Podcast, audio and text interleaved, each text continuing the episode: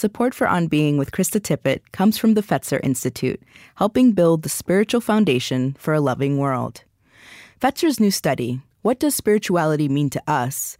reveals how spirituality informs our understanding of ourselves and each other and inspires us to take action for the common good. Explore these findings and more at spiritualitystudy.org. So many of us have been getting through this pandemic by watching movies at home by ourselves or with friends on Zoom, inventing new ways to grieve and to hope, to keep ourselves laughing, all through the simple act of watching stories unfold on our screens. Movies have the power to help us get closer to ourselves, to unearth the many layers of our identities, to answer the question, Who am I? That question is at the heart of the third and final season of our delightful On Being Studios podcast, This Movie Changed Me, and we'll get a taste of that this hour. I'm Krista Tippett, and this is On Being. This Movie Changed Me is hosted by our very own movie loving executive producer, Lily Percy, and she will be our guide. Think it pisses God off if you walk by the color purple in a field and don't notice it. Are you saying it just want to be loved like it say in the Bible? Yeah, silly. Everything want to be loved. Us sing and dance and holler. Just trying to be loved. When Roger Ebert wrote his review in 1985 of The Color Purple, he started it by saying, There is a moment in Steven Spielberg's The Color Purple when a woman named Celie smiles and smiles and smiles. That was the moment when I knew this movie was going to be as good as it seemed, was going to keep the promise it made by daring to tell Celie's story. It is not a story that would seem easily suited to the movies. Ebert was so right. When you read Alice Walker's book, it's hard to imagine that it could ever really thoughtfully and truly be portrayed by a movie. And yet that's what Spielberg did in bringing that story to life. The story of Celie, a black woman living in the early 1900s in the Jim Crow South, who lived her life fully and imperfectly, in spite of the violence, hatred, and racism that surrounded her. The Color Purple, both the movie and the book, has inspired poet Danez Smith's work.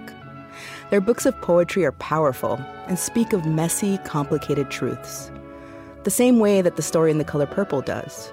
And that's one of the things that Danez was really struck by when they watched the movie. It was the first time that they were watching a black woman from beginning to end, that they were seeing this black woman's life, their whole life, on screen.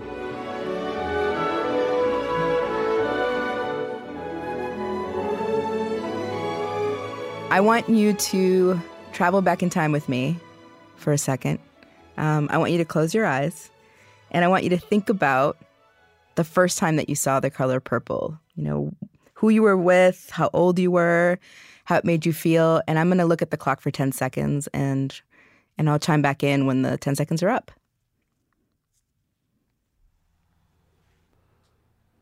So tell me what memories came up for you.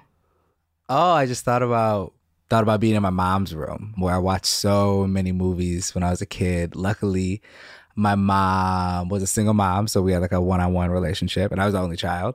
She really didn't like kids movies, so I watched all her favorite movies with her. Stuff I was probably a little bit too young for at an early age. I didn't even know how old I was because it feels like I've been watching The Color Purple my whole life. That's one of my mom's favorite movies, and it's my favorite movie. And I actually just watched it with her again for this on this weekend. Oh my god! Uh, really? yeah, I was That's like, so cool. I, I told her I was like, oh, I was like, I have to watch The Color Purple for this interview. Do you want to watch it with me? And she said, yeah, come over. And so we just watched The Color Purple.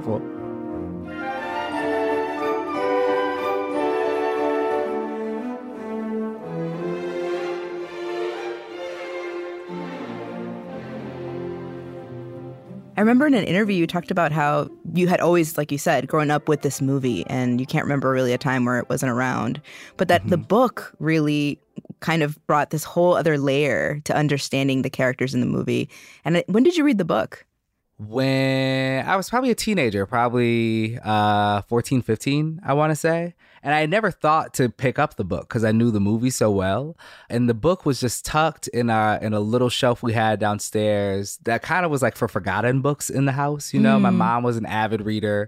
And one day I picked it up and just thought I was gonna, you know, see basically what I saw in the film. And I was amazed at how different it was, how queer it was, how rich yeah. it was, the the form of the letters that we that you lose in the movie a little bit, and it it was so interesting to see. I guess for me, I think that's the first time maybe Spielberg's hand was illuminated a little bit in the mm-hmm. movie. Yeah, because uh, it feels like such a black classic to me, and it is. You know, I think it is a black film at the end of the day. I'm poor, black I may even be ugly. But dear God, I'm here. I'm here. Hey, you'll be back. hey, hey, what you gonna do? Hey, you'll be back. Tell me a little bit about what Celie means to you and like why you love her character so much. I think Celie reminds me of so many women in my family who who found each other um, and who maybe found them and hopefully and probably later. I think that's the thing about Celie is that she her freedom comes late. And I've seen that with so many women in my family where they find themselves after living under and for these men for so long, right? With these sort of multiplying and 8, 11 kids running around them. I just flat out like see like my grandmother, you know, and people who carved out tenderness um, while living in these complicated homes. Celie was always just so beautiful to me. I love. I was just saying that to my mom. I was like, oh, it's like it's weird that they try to cast Celie as the ugly girl in this whole yes. film because I love Whoopi Goldberg's exactly. face. Exactly, she's movie. played by oh. Whoopi Goldberg, and she's so beautiful. And especially when she smiles, it lights up the whole screen. I don't yes. understand it and I think I'm I'm always gonna cheer for the person who who had to learn how to smile, and I'm gonna cheer for her smile all the way through, and and that's why I, I cry every time in that film. It's so powerful yeah, and I think the because Celie maybe for me was the first type of story where I think you get to see a character all the way through. Yeah. Where you get to love somebody's whole life. I think that's why and I think I love those type of stories, right? Like even when I'm going to my grandparents and my uncles and stuff like that, the way they tell their stories, even though I wasn't there, I get to love their whole life a little bit. Yeah. And I love that type I get, I think that's what I love is I feel like the color purple for me maybe captures stories you know stories that have existed in my family for centuries. And i get that glimpse into the lives of people i've loved that i that i just wasn't there to get to imagine or take part in. Dear Celie, the reason why i'm in africa is because one of the missionaries that was supposed to go with Corinne and Samuel to help with the children and setting up the school suddenly married a man, and I came in her place. I wrote, I wrote a letter to you almost every day on the ship. On my first sight of the Africa coast, something struck in me, in my soul, Celie, like a large bell. Then I just vibrated.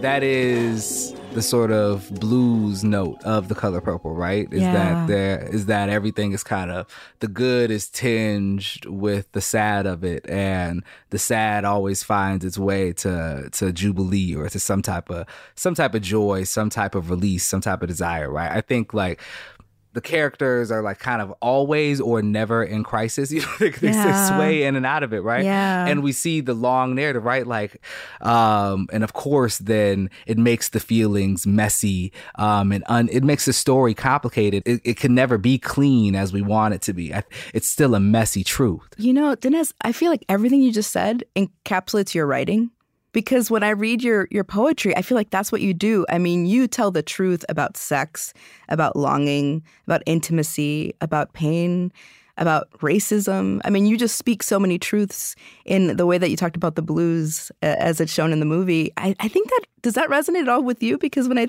read your poetry, I feel the same way. Yeah, I think you know part of the prevailing like uh, thought in my poems. It's like everything can be is going to be true at once, you know. Just like um, life, right? it all all the yeah, feelings all yeah. the time. Exactly. You know, how are you is a very complicated question, right? Because yeah. it's just like, you know, do you want to hear about the ways in which my life is blessed and the ways my life is cursed and mm-hmm. the ways my life is working itself out? And I, I think to invite that type of messiness to the poems, I think, you know, it's not an invention of mine. I think it's it's the that's the work that I've found most compelling when I find it other places. And so and so I follow that that note that people like Alice Walker have laid out to embrace that high, low, everything feeling of life. And and to let life, you know, exists um, best within that brilliant complication that lives somewhere between the joy and pain of a single experience, you know, or, or of a multitude of experiences, mm. right? And like, and to let that life then be transformed by the lives around it you know, that's what Celie's doing the whole time. Every woman she meets, every person she encounters transforms her life in so many ways. And I think that's also what I'm trying to do in poems a little bit, both as I, I think in the poems too, right? Trying to talk about that intimacy and like how we get through this together and amongst each other. And also how I guess how I approach being a reader too, right? Is yeah. that like I'm trying to read and be transformed by the writers that I'm reading right now, right? and and that that also is a kind of like intimacy and love and community making too, right? To say that like, hey, like this is whose work I moved through that has like refigured me, and who I have to like encounter my own work in new ways too.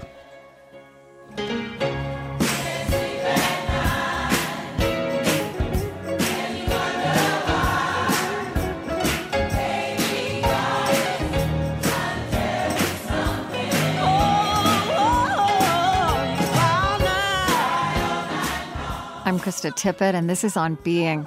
Today, asking the question Who am I? through movies we love, guided by Lily Percy.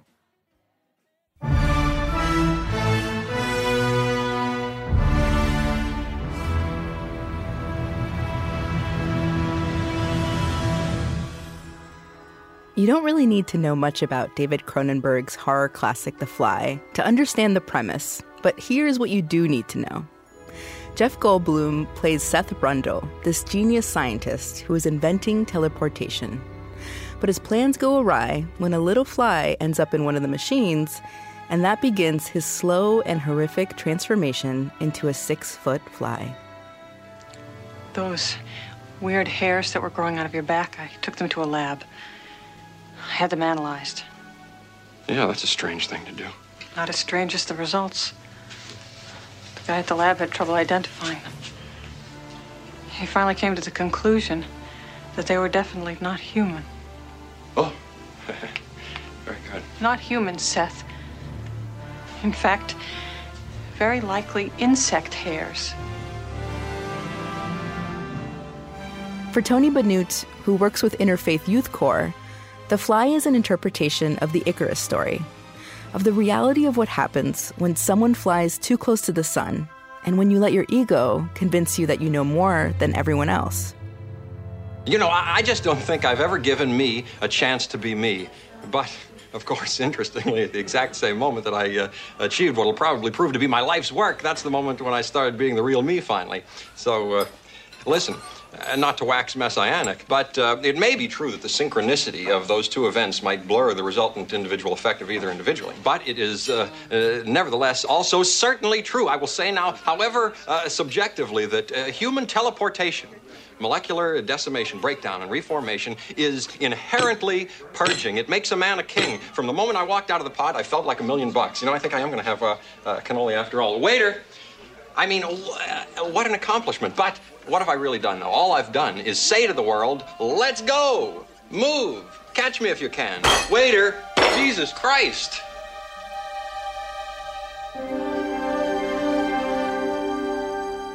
As we're talking, there was a really great piece in the website Film School Rejects and it's uh, one of their columnists, Brian Salisbury. He described Jeff Goldblum's character, Seth Brundle, as a character whose greatest flaw at the onset of the film is a relentless desire to advance the boundaries of knowledge. He proceeds with his teleportation experiment with the express intention of bettering humankind. But in the process, however, he is graphically robbed of every aspect of his own humanity. Mm. And that's so well written and so astute as to what happens to him. Yeah. So th- yeah, it really is, and and so there's this balance I think in social change work by this fervor, and I certainly felt this more when I was in my my late teens, early twenties, and just coming to activism of like wanting to change the world mm. and hmm. being a little bit on fire about yeah. that. And also and having the confidence that you could do it having the confidence you could do it, maybe the ego to think you could do it. It's actually a good thing to want to do. I'm yeah, still involved in that. It is. But the the dangers of not paying attention to those you're in relationship with while you're doing that has the potential of robbing you of something very valuable. Can you give me an example of those early days when you felt that way, when you came into that your activism and felt I'm going to change the world and realizing it wasn't so simple? Yeah, I mean, I think after college, I was living in DC and I was part of a, a broader social group that included Catholic workers and, and other anti war activists. And there was this just fervent conviction that the system was through and through rotten Mm. And we needed a sense of like Christian anarchism was the solution, and mm. we hmm. could do this. And if you weren't down with this, you were just irrelevant, right? Yeah. Um, there's actually, you know, a case to be made, but I think the way you make the case matters a lot. Yeah. And, and the way in those years that I was writing off those who disagreed, I think was the problem. Hmm. Um, it wasn't so much, and this is still true the way now I think about civic life, it's not so much one's conviction as much as how one orients or relates to those of different conviction. Hmm. This is constantly the balance in a diverse democracy, broadly speaking, but just in our personal lives, like holding true to what you think and what you believe and your conviction, and holding space to meet others where they are and experience them without needing to evaluate or judge mm. or predetermine yeah. them was was I did not do that well right that that was like so, that was not part of the world I was in and it was not part of my posture toward my my work or what I thought it meant to be an activist so how did you come to learn that you know, assuming I have learned it to any degree, you know, I think maybe what middle age has given me, and and for whatever deeper reflection is is worth, like the greater sensitivity to the the connective tissue of the whole, and how we are held together, both inextricably and, and inexplicably. Protecting that has taken more of a priority for me than pushing my particular position or understanding of the truth. Mm. So I hope that's made me a little bit softer and more understanding and more easy to get along with and present to people. Mm. Um, I feel like you you've gotten to a place where, had you know Brundle not become a fly, he may have gotten to in his best so, version of himself. Yeah, so the, the way I read it is like this is the dystopic possibility, yes. you know, in in this wildly dramatized sci-fi gross way. So what the film does for me is push those questions and themes by framing them in a here's how it goes wildly wrong mm-hmm. scenario, right? Yes. you know. This could yeah. happen to all of us.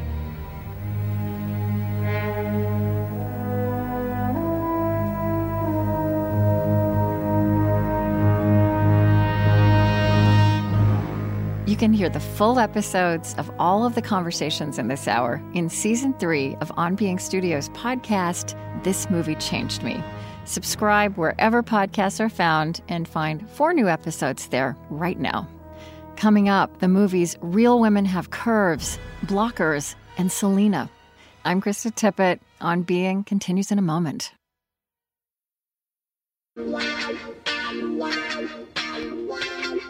I'm Krista Tippett, and this is On Being. Today, a taste of the new and delightful third season of our On Being Studios podcast, This Movie Changed Me, hosted by Lily Percy.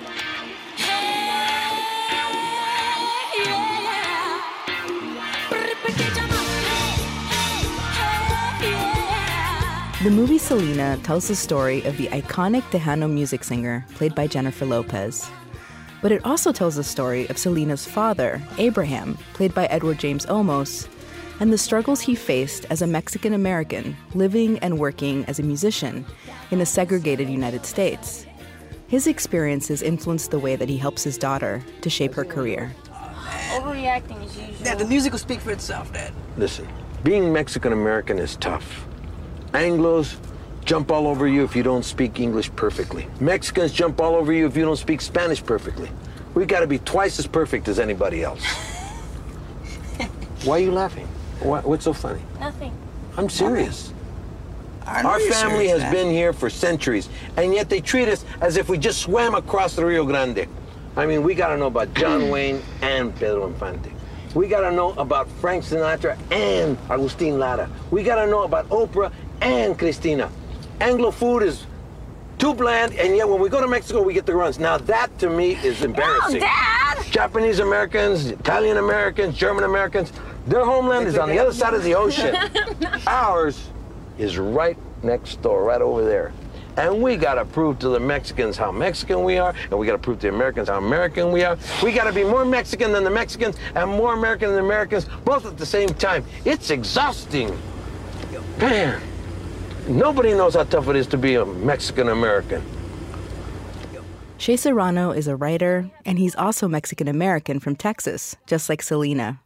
Shea grew up never dreaming that being a writer was a possibility for him. He was working class, and for him, seeing Selena hold all of these identities singer, fashion designer, businesswoman it meant that he could be more than just what he knew in his own family and community, that he could dream really big. So, you know, talking about that scene in the car between Selena and her brother and her dad, you know, in your book, Movies and Other Things, you tell this really wonderful story that I feel like illustrates so many of the things that they're talking about in that scene. Um, it's a story of you working at, um, is it CiCi's Pizza? Oh, yeah. Is that how you CiCi's say Pizza, it? yeah. Yeah. Yeah. Um, I'd love to read a part of it if you don't mind, just because it's it's so well written, and I'd love to just hear you talk about it. Okay. Um, so All right, go nuts. you were talking about uh, working in this pizza place, and you know you were there with a couple of other guys who were also Mexican American, Mhm. and and also Mexican immigrants, right? So like it was a different scenario than one you had been in. Yeah. And then you say, I remember telling them that I was in school just as a general piece of chit chat one day. And I remember them making fun of me, hand to God, for like a week straight about it. They'd say things about how I wasn't a real Mexican because I'd gone to college. And they'd say things about how I thought I was white because I'd gone to college. Just a bunch of dumb shit like that. And I mean, I wish I could tell you that I was smart enough at the time to be able to explain to them how backward it was for them to think that only white people went to college and that the heat from the pizza ovens bonded us in unexpected and very meaningful ways that they both ended up enrolling at the school where I was enrolled, and we all graduated together and advanced our family names. But that's not how that particular situation played out. Tell me a little bit about that experience and how you connected to Selena. Okay, well, so the the scene we're talking about is the thing about you you're having to to balance basically two identities. As you mentioned, this was like a you know my second or third year in college, something like that. Just trying to make a little my little minimum wage money so I could spend it on whatever. And I met those guys. We were all working like making the pizzas, throwing them in the oven together. So a, a couple of Mexican dudes, and I thought we were going to be buddies. You know, I was living. This was in Huntsville, Texas. The school up there didn't have like a very big Mexican population. I was excited that I was like, oh, I remember these faces. Like this feels a little bit like San Antonio.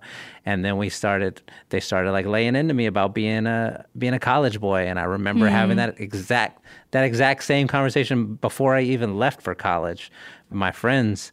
Uh, people I had grown up with were like, "Oh, you're like abandoning the neighborhood or whatever. Like you should be working down the street, not going to college." This whole thing so yeah, that that just always sort of stuck with me. And then I, you know, as you mentioned, it it didn't work out great for me. I ended up being like the worst of the group because what ended up happening was one of the guys there, his last name was very similar to my name, and they mixed up our paychecks one day, like the payroll did. And he was working full time, and I was doing, you know, part time college hours, 10 hours, five hours a week or whatever. And I got his check, and it was for like 480 something dollars, 500 bucks or whatever. And I was just like, I just kept it. I just cashed the check. It had my name on it. And I quit the job and I left, and like that was it. And I can remember thinking, like, I wonder if they thought this was like a cool Mexican thing to do. Mm. If they, if they like, did they approve of that, or, or it was all backwards. It was all turned around. Yeah. Um, it was all really dumb, but like that's just the sort of the sort of stuff that happens in in your brain. Yeah. How did you come to make peace with that though? The idea that you could be educated and still be Mexican, still be true to your your family, your community. You know, I think that's the very first time anybody has ever asked me that question. And I don't know that I have a very good answer for it because that's still very much a thing. That's the Yeah. a thing that I think about a lot. That's a that's like a myth that is still out there. I do a lot of like uh, speaking engagements at different schools, and like that's always the primary point we're trying to like get across to these kids is like being Mexican doesn't mean not being able to like do certain things. It doesn't. It, it doesn't mean Mm. anything except that you're Mexican. So th- it's still something I, I think a lot about. I live in a neighborhood now. There's like our little cul-de-sac. We there's not another Mexican family in there. It's like that part of town. There's not a lot of Mexicans on that side of town. Like you feel it in certain spaces in certain rooms. So I don't know how to like deprogram my own brain, let alone somebody else's, from feeling that way. Yeah, I relate to that a lot. I think when you are different from either the the community that you come from or even just have different jobs than the- your family members and different experiences, it's so hard to reconcile your desire for something different, right? From what they experienced. Yeah, because you get you have enough conversations with with like your people. Uh, my dad, for example, works as a he drives a bus for the city. He worked. He's been there for 33 years, going on 34 years. He's getting up every morning at like three something, riding to work, and then driving the bus for 10 hours, and then going home. My mom worked at a corner store for 29 years, just like at a stop and go or whatever. My Mhm. my uncle does landscape and irrigation. Like these are hardworking jobs. And I sit down at a table with them and they're talking about work. And I'm like, oh, I sat in my office and like played on the internet for six hours. and I went to and I went to go watch a movie. And like that's what my job looks like. And it looks so much different than theirs. And and there's always like I don't know if I'm putting this sort of tension in there myself or or what, but yeah, when you're in a space where where people are not doing the the same sort of thing that you're doing, it does sort of tint the relationships a bit. Yeah, it makes it so complicated because Mhm. um, it can be seen as rejection, right? Of of of them and of who they are and what they do unintentionally. Yeah, they can be feeling that way. I can be feeling that way. We can all just sort of, we can all be feeling a certain kind of way and not being able to explain it exactly, but we know that it's there. Cómo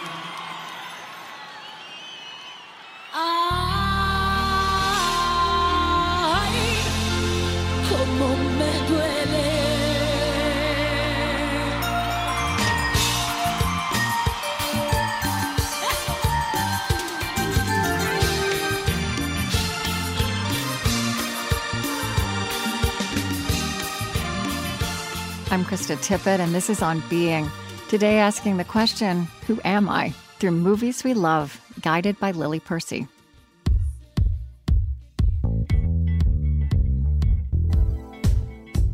Blockers is a sex comedy, but it's a sex comedy directed by a woman, Kay Cannon.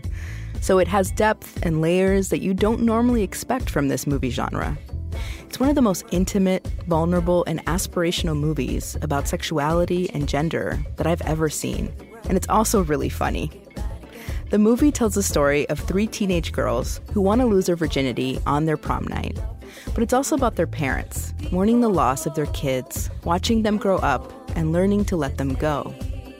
Because Blockers is a comedy, you wouldn't expect to watch it and have a profoundly personal and revelatory experience, but that's exactly what happened to Emily VanDerWerff. She's a writer and the critic at large for Vox, and when she saw Blockers for the first time, she realized that the movie was showing her something that she couldn't have ever even imagined a life for herself as a trans woman.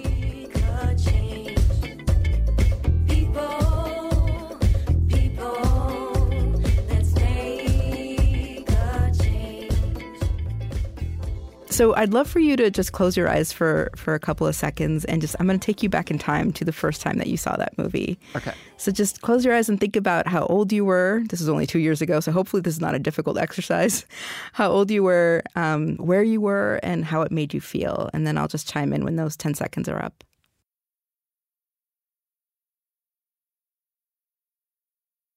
So tell me what memories came for you. Well, first of all, as I am a lady, I will say I was in my 30s when I saw this film. You and I are the same age, so I'm right there with you. Go ahead. um, I went and saw this movie at a press screening, and I think it was March of 2018. I came out in late March of 2018, and it was because of a barrage of different things from different quarters that hit me at like exactly the same time. Hmm. And the first one of those things was Kay Cannon's 2018 film Blockers. Wow. Like I was expecting to enjoy it because I had heard from people that it was quite funny and quite good. Mhm. And my wife was there with me, and you know we laughed a lot. This is so messed up. Who are you to get involved in our daughter's sex life? Honey, I was just no, trying to- Don't honey me. Did your dad try to stop you when you lost your virginity? It's totally different. It is not different. It's a double standard. Oh, when a guy loses his virginity, it's it's no big deal. It's it's celebrated. But if a girl does, it's some sort of big loss of innocence. Yes. But come on, you guys, it's the same damn thing. Ah, Marcy, stop talking. Just give us the address. Just give us the address. Honestly, Lisa, I can't believe you're on their side. Side? This is not some philosophical debate. We're trying to stop our daughters from some kind of sex pact that they've planned and not thought through all the way. That is such bullshit. How do you expect society to treat women as if they're equal when their own parents won't? I don't know about that. I'll deal with society tomorrow. Right now, I'm thinking about my daughter. I mean, I don't know if this is a stretch at all, but you know, as you were talking, I thought one of my favorite characters in the movie is Hunter, the dad played by Ike Barinholtz. Um, You know, who's the father of Sam. You know, who's a lesbian in the movie, and you know, I I can picture Hunter like let's say that that Sam's character was trans. I could picture Hunter saying the exact same things that he says about her as a lesbian. Like he's just on the surface he's so obnoxious and ridiculous and like this like caricature of a womanizer. But then throughout the movie you realize he is the most not only perceptive um, one out of the three parents, but the most vulnerable and kind to her. You know, even though he's his daughter isn't publicly out as a lesbian, like he's always known and really wants to protect her right to decide when other people know and and and her right to have that experience in a beautiful way. And it's, it's one of the most tender things about the movie. I've made lots of mistakes, but the big mistake is that I let what happened between your mom and I get in the way of our relationship.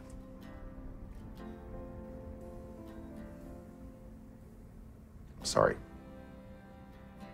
And I hope that we can start over and build up our relationship again because you're my only kid. And I'm your only dad. Dad, can I tell you something now? Yes. Yes, yes, yes, anything. I'm a lesbian. What does your mom think? She doesn't know.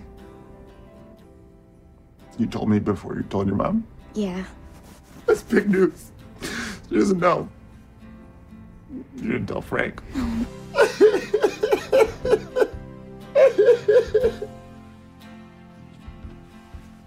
I'm just curious, like what the character of Sam watching that and even watching his interaction with her as her dad meant for you. I um, don't have a relationship with my father anymore. I I don't want to say it's over forever. You know, it could change. He could change, but he has refused to acknowledge me as I am. And I feel as far as bars go, call me Emily, use she, her pronouns is about as low as you can get. Yeah. Uh, everybody else in my life who's not my mother or my father does that. The people who don't, I block on Twitter. Like, I can't even think about that. It's not that it's like foreign to me. I can imagine a girl whose single dad said, "You're trans, cool. We're going to figure that out." I have I have written that girl into some of my work. Hmm. I can't imagine it for myself. It feels like a like something too hot to touch. I had recently sort of been exploring the idea of telling a story about myself if I had, you know, gone through the right puberty. If I was still trans but I had started taking pills and I just like I couldn't do it. I couldn't look at it. It was too painful, but it was also too unbelievable. The women I know who transition in adulthood are women who have intense trauma, often around parental relationships because their parents often stand in the way of them. I can't look at that idea. I, I, I the, the idea you just presented. I can't look at it even when I write it. You know, Mhm. I, I, I desperately, desperately wish it was just the norm. There's such a pathology. There's such an idea of like, I honestly, I'm, I'm thinking about this in terms of the Leslie Mann character. Hmm. You have these ideas about what your child is going to be. You have these ideas about what your child is going to do. You have these fantasies of the person your child is going to become. One of my best friends has a five year old daughter, and she's watching as her daughter very quickly becomes a different person from the one that she thought she had. And like she's cool with that. She's a great mom. She's like she's like rolling with it. But what a what a hard thing to give up on. What a hard thing to give up on this idea you had of, you know, who your child might have been. I don't I don't think it's wrong to mourn that. I don't think it's wrong to grieve that. Yeah. I think it is wrong to get stuck there. I think it is wrong to insist that your version of reality is their version of reality. And I think that's where that's where these relationships break down. So in conclusion, I wish that my dad had been Ike Barinholtz from the movie Blockers. Oh. You know, one of the things that I love about watching movies over and over again when they're good is I always feel like the more I watch them, the more I learn and grow. And I kind of grow together alongside the movie. I'm just curious for you, because of the fact that you saw this before you came out as a trans woman publicly, and um, and presumably you've watched it since, like how you've grown together, how you and Blockers have continued to grow together. I think I've only seen this movie one time since. You know, Oh, I saw it on cable at some point. I saw part of it. I didn't see all of it. I saw part of it on cable, and I rewatched it. I was like, "This is still a very charming movie." It didn't hit me with the same weight because I was Mhm. out. You know, I was out. I was already on hormones. I was like, "This is fun. This is a fun movie," and like that was kind of all it was. And I think the movies that change us, the TV shows that change us, the the things we consume that make us the people we are, we often leave them behind. Blockers was immensely important to me when I saw it that night in March 2018 and almost started crying at this sex comedy everybody else was laughing at because I saw so desperately the life I should have led. But now I'm leading that life. I don't need to be reminded that it could have existed because I'm there.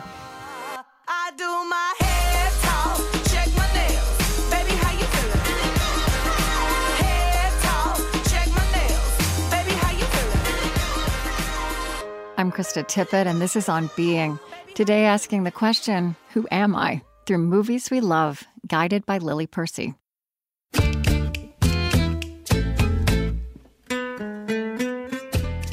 Real Women Have Curves tells the story of Anna, played by America Ferrera in her first starring role, and Anna's mother, Carmen, played by Lupe Ontiveros.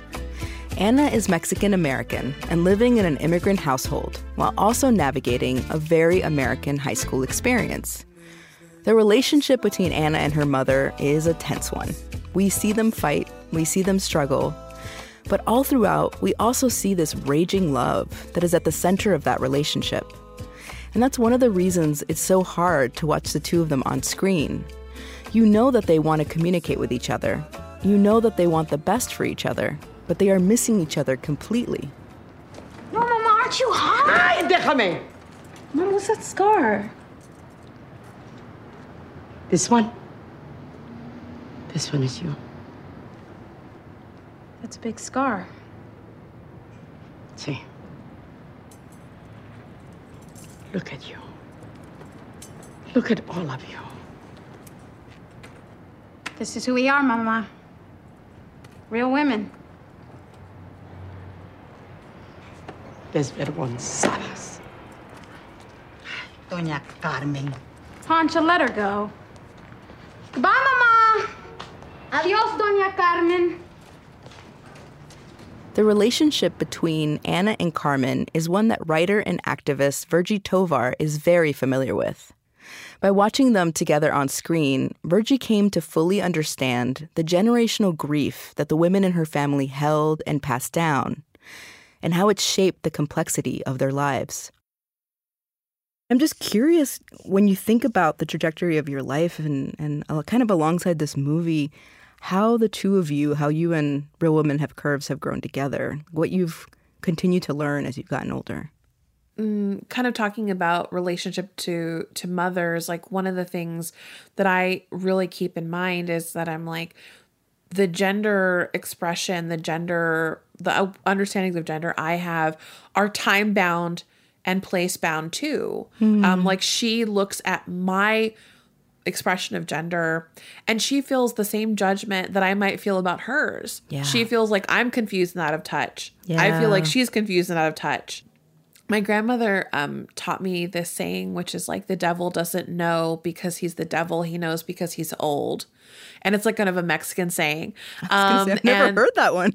yeah, yeah, and so she has wisdom, even with like you know the stuff that is so new that came out of like women's the women's rights movement, like women's liberation, second wave feminism. Right? She she doesn't know Yeah. that world, right? But like she understands systems in a way that I that are only really intellectual for me at this point because Hmm. those systems she grew up with they're the same systems I inherited. And so she lived with that boot overtly on her throat. Yeah.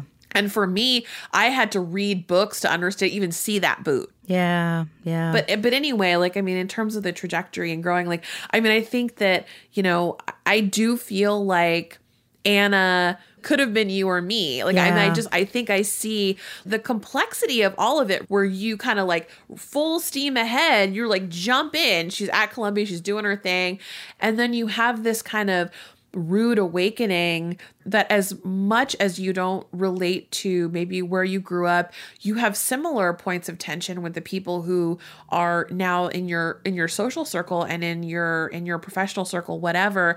And then i think what's hard is is you've got to there's a lot of things that are hard about like growing up in that trajectory and like one of the hardest things is how much freedom there is. Like you can pick and choose. Like it's like you've got these two worlds. They're both robust. They both have upsides and they both have downsides and you kind of you get the freedom to be like I choose this from here and I choose this from here. And then, you know, I think like part of the maturity process is really carving out your own femininity your own meaning making.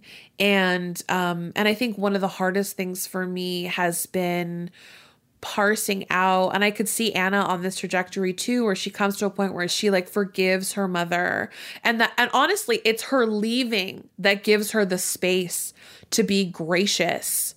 And so I think, like, similarly, as we mature and we grow, it's really difficult to look back, um, especially when you have a, like, when you get your sense of Latinidad from your family and your family is toxic and it's abusive, it's really difficult to go back and you have to go back to like the ground zero, right? Like the the shambles and you've got to go through every I mean I think of like the images coming to mind is like it's like that house that has fallen apart after an earthquake and you Mhm. got to go through and you got to like get rid of the stuff that like the asbestos, got to put that over there. Yeah. The like wood chunks from my the house rubble. Uh-huh. over there and then this picture Yeah. that like means a lot to me. I'm keeping that. And then more asbestos, brick, I don't know, whatever your house is made of. Um, putting that in a box, gonna go away, putting that in the trash. And then that moment where you're like, oh, that diary that like I wrote when I was a kid. And like, oh, that meal, that dish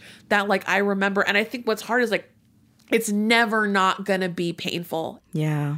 And I think like that is truly the source of tension for people of color who are like really walking between worlds and have one foot in one world, one because pretty much if we're that person, it's because our family hurt us. Yeah. Most likely. It's not just that like the allure of white culture was just so like irresistible. we couldn't like re- it's like normally like we're going there because we feel like really hurt Yeah. by where we came from and like and and and a lot of us dealt with that through achieving our fucking asses off Yeah. and that landed us in white world and so like our journey is really that like you know one of the things that i grew up with all the time that my family taught me was like life is hard. Life is hard. Life is hard. And i was like no it's not. You're making it hard. And like mm-hmm. a, all, um, all of them have to do with the choices that you've made.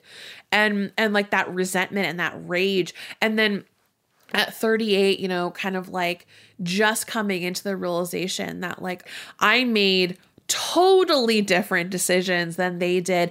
And I am I am left with the reality that like life is hard. Like there is no Mm. escaping and I think when you really talk about the the difference between Mexican culture and white culture and I think that that really what Carmen was saying was like life is not fair. Life is brutal. Don't even go out there because that the world is a terrifying place. You need to stay here and to the known quantity because the world is scarier than you can even imagine. And and Anna's like nothing could be worse than being here with you. Which I can relate, girl. I can relate to that. Um, and then you got into the world, but then you land in that awareness that Carmen has. And then what do you do with that knowledge? Are you going to pass it on and, and create a toxic relationship with the people who you love, with your potential children, or not? Yeah. God, that's so true. You know, I was reflecting on on just how important this movie was when it came out and how it continues to be so important. It's the first mm. movie of its kind. that was directed by a, you know, a white Colombian woman. Yeah. A Latin American cast, you know, various countries represented. I mean, America Ferrera's Honduran, you know, it launched her career. I'm I I think I underplay the impact that this movie had on me watching it at the age that I watched it and even today the impact that it has on me.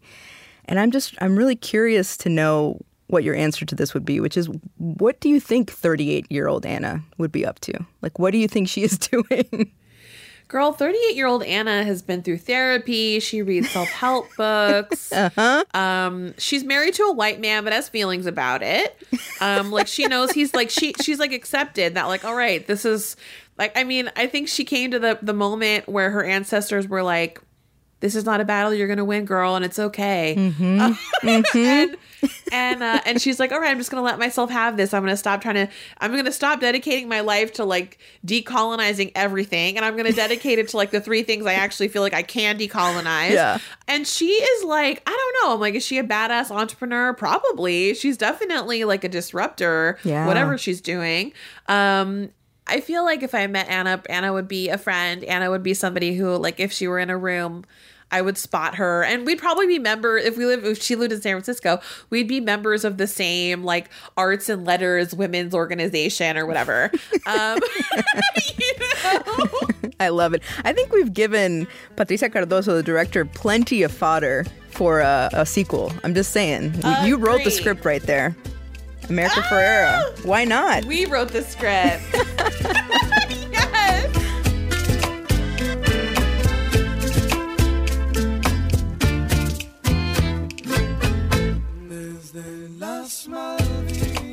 Virgie Tovar interviewed by Lily Percy. You also heard from Danez Smith, Tony Banout, Shea Serrano, and Emily VanDerWerff. Listen to the full episodes with them and others at This Movie Changed Me, wherever podcasts are found. The full third and final season, which is now unfolding, also includes conversations about the movies Lady Bird, The Way We Were, and Love and Basketball. The On Being Project is Chris Heagle, Lily Percy, Laurén Drommerhausen, Erin Colasacco, Eddie Gonzalez, Lillian Vo, Lucas Johnson, Suzette Burley, Zach Rose, Colleen Scheck, Julie Siple, Gretchen Honnold, Jhaleh Akhavan, Rodrigo Tuma, Ben Katt, Gautam Srikishan, and Lillie Benowitz. The On Being Project is located on Dakota land.